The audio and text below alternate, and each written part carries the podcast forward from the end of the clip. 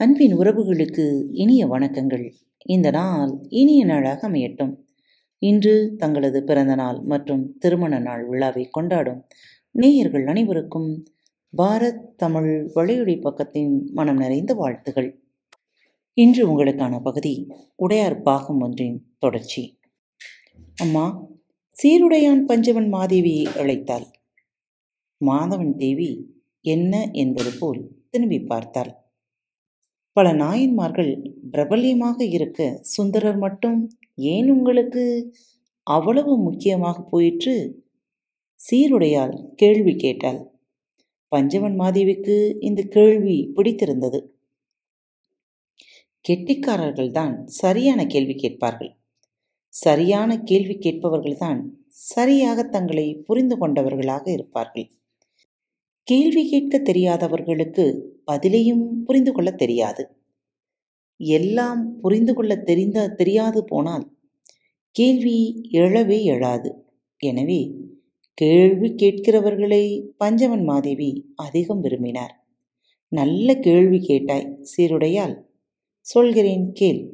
சுந்தரர் ஒரு கெட்டிக்கார அந்தனர் வாழ்க்கையை நன்கு அனுபவிக்க வேண்டும் என்ற எண்ணமுடையவர். பலர் போற்ற படிக்க வேண்டும். நல்ல உத்தியோகத்தில் அமர வேண்டும். நிறைய பொற்காசுகள் சம்பாதிக்க வேண்டும். அழகாக விளங்க வேண்டும். அடடா எவ்வளவு அழகு என்று பெண்கள் போற்ற வேண்டும். அப்படி போற்றிய பெண்களை இவர் ஓரக்கண்ணால் கவனித்து சந்தோஷப்பட வேண்டும். சபைக்கு நடுவே அது வயதானவர்களின் சபையாக இருந்தாலும் இளையவர்கள் நிறைந்த சபையாக இருந்தாலும் தானே முன்னின்று பேச வேண்டும். தன் குரலே அங்கு எடுபடல் வேண்டும் என்று சாதாரண உத்வேகங்கள் கொண்டவர். சுந்தரமூர்த்திக்கு அழகு இருந்தது அறிவு இருந்தது முன்னேறுகின்ற ஆசை இருந்தது. ஆனால் அதில் இந்த நினைப்பு கலக்கவில்லை. நாலா பக்கங்களும் நாலா விஷயங்களிலும் மனம் பரவிற்றே தவிர எந்த விஷயங்களையும் எரி நோக்கி எடுத்து போகின்ற சிந்தனை ஏற்படவில்லை. தானே முக்கியம் என்கின்ற சிறிய கருத்து கொண்டு அவர் வளர்ந்து வந்தார். அந்த கருத்தை அழித்து அந்த அறிவை அந்த அழகை அந்த முன்னேறுகின்ற வேகத்தை இறைவன் தன் பக்கம் திசை திருப்பினார். அழகும் அறிவும் திமிரும் கொண்ட எல்லா மக்களும் சுந்தரமூர்த்தி நாயனார் குணத்தைத்தான் கொண்டிருக்கிறார்கள். அந்த குணத்துக்கு நடுவே இறை உணர்வு கலந்துவிட்டால் அந்த அறிவுக்கும் அழகுக்கும் அர்த்தம் ஏற்படுகிறது. இல்லையெனில் அவை நாசம் விளைவிப்பவையாக மாறி மற்றவர்களுக்கும் சேதம் விளைவித்து தாங்களும் மோசமாக அழிந்து போகிறார்கள். நான் இல்லாத இடத்தில் உன் அறிவும் அழகும் திமிரும் எதற்கும் பயன்படாது என்பதை இறைவன் சுந்தரமூர்த்தி நாயனார் சரித்திரத்தின் மூலம் நமக்கு சொல்லுகிறார். உதாரணமாக சித்திரவள்ளி எவ்வளவு உயரம் எத்தனை அமைப்பான உடம்பு இவள் துள்ளி துள்ளி ஆட எத்தனை ஆண்கள் விழிமூடாமல் பார்த்து கொண்டிருப்பார்கள்? இத்தனை ஆண்கள் பார்க்கும்படியான ஆட்டம் தெரிந்த அந்த பெண்மணி ஆடுகிற போது வெறுமனே காம இச்சை தூண்டுகிற பாடல்களுக்கு மட்டும் ஆடுவதால் என்ன புண்ணியம்? இந்த ஆட்டத்தை இவள் எத்தனை நாள் ஆடுவாள்? ஐந்து வருடம் அல்லது பத்து வருடம்? பிறகு இவளை ஏறிட்டு பார்ப்பவர் எவரும் இல்லை. இதே ஆட்டத்தை இறைவன் பக்கம் திசை திருப்பி இறைவன் பெயரைச் சொல்லி இறைவனின் மகிமையை சொல்லி ஆடினால் இவளை சகலம் ஞாபகம் வைத்துக்கொள்ள உதவியாக அது இருந்திருக்கும் இருபது வருடம் கழித்து பார்த்தாலும் கைகூப்பி வணங்குவார்கள். நீங்கள் அன்று இறைவன் பெயர் சொல்லி பாடி ஆடினீர்களே அன்று நான் மனம் மாறினேன். அதற்காக உங்களுக்கு நன்றி என்று நன்றி சொல்வார்கள். ஆக உன் கலையும் உன் அழகும் உன் அறிவும் உன்னிடத்தில் இருக்கும் எல்லா நல்ல விஷயங்களுக்கும் பயன்படுவதுதான் முக்கியமே தவிர வெறும் ஆட்டத்திற்கு அல்ல. வெறும் மனித இச்சையை தூண்டு தூண்டி அதனை தீர்ப்பதற்காக அல்ல. மனிதர்கள் இங்கு உண்மையாக எதை கற்றுக்கொள்ள வேண்டுமோ அதை நீ கற்றுக்கொண்டு மற்றவருக்கும் கற்றுக் கொடுப்பதே உன்னுடைய அழகுக்கும் அறிவுக்கும் நீ செய்கிற மரியாதை. பஞ்சவன் மாதேவி உரத்து பேச இரண்டு பெண்களும் திகைத்து போனார்கள். வாழ்க்கை முழுவதும் சுந்தரமூர்த்தி நாயனார் சாதாரண மனிதனாகவே இருந்தார். தனக்கு என்ன வேண்டுமோ அதையெல்லாம் தயங்காமல் இறைவனிடம் கேட்டார். எதற்கு என்றானெனில் இறைவனை புகழ்ந்து பாடுவதற்கு எது உபயோகமோ எது தனக்கு தேவையோ அதை கேட்டார். திருமண நேரத்தில் அவரை பிரிந்து வெளியே கூட்டி இந்த இறைவன் திருவாரூரில் பறவையார் என்கிற தேவர் அடியாரோடு சேர்த்து வைத்தான்.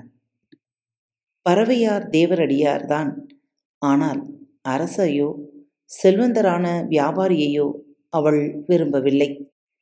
இறைமயமான ஒரு ஆணுக்காக அவள் காத்திருந்தாள். அப்படி காத்திருந்த பாவையருக்கு சுந்தரமூர்த்தி நாயனார் கிடைத்தார். தானே வழியே போய் அவளை நேசிப்பதாக சொன்னார் சுந்தரர். பறவையாருக்கு அவரை உடனே பிடித்து விட்டது அறிவும் ஞானமும் இறைத்தன்மையும் கொண்ட ஒரு மனிதரை சந்தித்து விட்டோம் என்ற மகிழ்ச்சியில் உடனே அவர் பாதங்களில் விழுந்து தன்னை அவரிடம் அர்ப்பணித்து கொண்டாள் அவருடன் சேர்ந்து வாழ்ந்து அவருடைய இறைத்தன்மையைக் கண்டு மேம்பட மிகவும் உதவினாள் அவர்கள் இவருவருடைய வாழ்க்கையும் இறை வாழ்க்கையாக போயிற்று. அம்மா சித்திரவழி வாஞ்சையுடன் கூப்பிட்டார். பஞ்சவன் மாதேவி அந்த விழிப்புக்கு நெகிழ்ந்து போய் திரும்பி பார்த்தார். நீங்கள் சுந்தரமூர்த்தி நாயனாரையும் பறவையாரையும் பற்றி பேசுகிறீர்களா? அல்லது உங்களையும் ராஜராஜ சோழரையும் நினைத்து பேசுகிறீர்களா? பஞ்சவன் மாதேவி இந்த கேள்விக்கு திகைத்து போனார். கை நீட்டி சித்திரவள்ளியின் கழுத்தை இழுத்து வளைத்து அணைத்து கொண்டார். நீ சொல்வது சரி. சுந்தரமூர்த்தி நாயனாரும் பறவையாரும் போல நானும் ராஜராஜ சோழரும் இருக்கின்றோம். ராஜராஜ சோழர் வெறும் அரசர் அல்ல. இறைபணி செய்யவே அவர் இங்கு வந்திருக்கிறார். இந்த தேசத்தில் மேன்மையை உயர்த்துவதற்காக வந்திருக்கிறார். நமது நாகரிகத்தை எல்லா திசைகளிலும் பரப்புவதற்காக வந்திருக்கிறார். மக்களின் நலனுக்காக வந்திருக்கிறார். அவருக்கு என்னாலான உதவிகளை செய்யத்தான் நான் பிறப்பெடுத்திருக்கிறேன் என்று நினைக்கிறேன். என் ஆட்டமும் பாட்டமும் அறிவும் அழகும் அதற்காகத்தான் கொடுக்கப்பட்டிருக்கிறது என்பதை புரியவும் வைத்திருக்கிறேன். உங்களுக்கும் எனக்கு கிடைத்தது போல் இறைவனை செய்கிற புருஷர்கள் கிடைக்கட்டும். அம்மா தொலைவில் குதிரை சத்தம் கேட்கிறது. சித்திரவல்லி துள்ளி எழுந்து நின்றாள். அந்த சத்தத்தை சீருடையாலும் கவனித்து கேட்டாள். ஆமாம் அம்மா இரண்டு குதிரைகள் வரும் சத்தங்கள் கேட்கின்றன. இரண்டு குதிரைகளின் சத்தங்களா? என்று கேட்க இல்லையே பஞ்சவன் மாதேவி காதை கூர்மையாக்கி கொண்டு கவனித்தார். தெல்ல தெளிவாக கேட்கிறதம்மா பழமண்ணேரி பக்கமிருந்து தான் சத்தம் வருகிறது. பஞ்சவன் மாதேவிக்கு சற்றென்று வருத்தம் பற்றி கொண்டது. சற்று வயதானாலும் புலன்கள் மழுங்கி துவங்கி விடுமோ? முப்பது மூன்று அகவைதான் ஆகிறது. ஆனாலும் உடம்பில் லேசாக ஒரு தெய்வு தெரிகிறது. மின்னொன்று திமிரி கடந்த உடம்பு இப்போது இல்லை. நான் இழுத்து கட்டிய வில்லை போல் ஒரு வேகத்தோடு கூடிய செயல்கள் செய்ய முடியவில்லை. எல்லாவற்றிலும் ஒரு நிதானம் மென்மை வந்துவிட்டது. எதுவும் லேசான சந்தேகத்திற்கு பிறகே தெளிவடைகிறது. இது புலன்களின் அழிவா அல்லது மனதின் அழிவா என்று யோசித்தார். எந்த முடிவுக்கும் வராமல் அவர்கள் சொன்னதை மட்டும் காது கொடுத்து கொண்டு ஆவலுடன் கேட்டுக்கொண்டு நின்றார். குதிரைகள் சத்தம் வருகிறதா என்று கூர்மையுடன் கேட்டார். இல்லை. அவருக்கு குதிரைகளின் சத்தம் கேட்கவே இல்லை. மறுபடியும் ஒரு மெல்லிய சோர்வு பஞ்சவன் மாதேவியை பற்றி கொண்டது.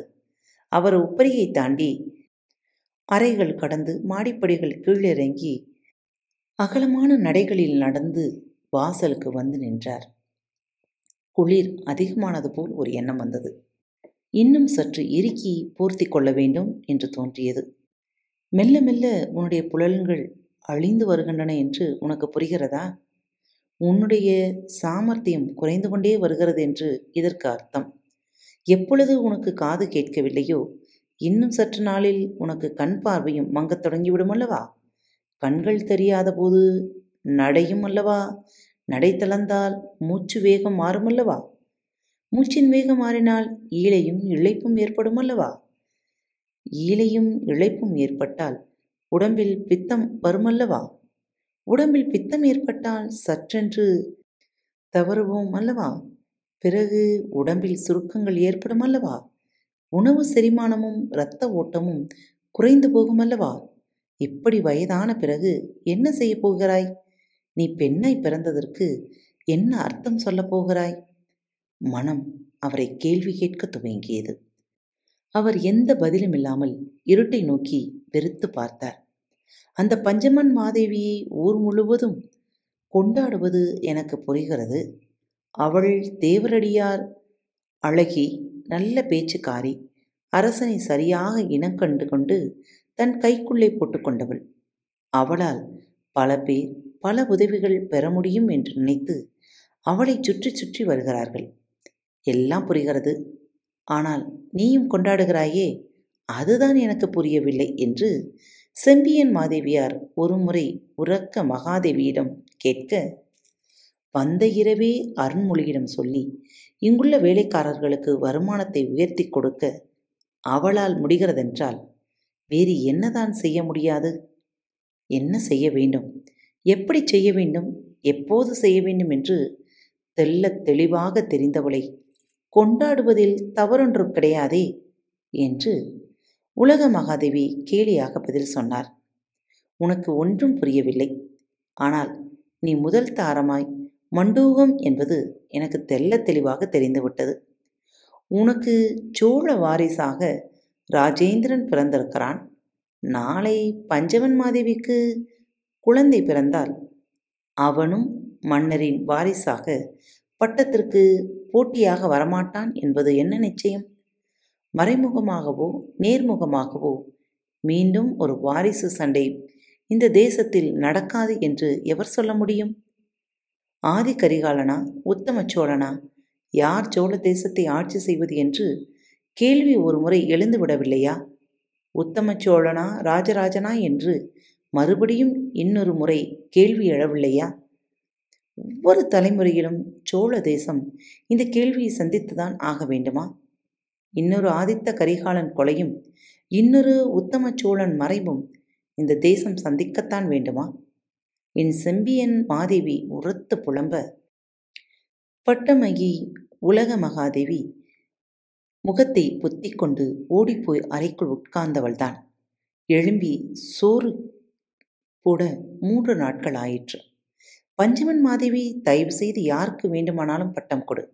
ஆனால் என் மகனை கொன்று விடாதே என்று பட்டமகி பஞ்சவன் மாதேவியிடம் வந்து அழ பஞ்சவன் மாதேவி திகைத்து போனார் காத்து கொண்டிருங்கள்.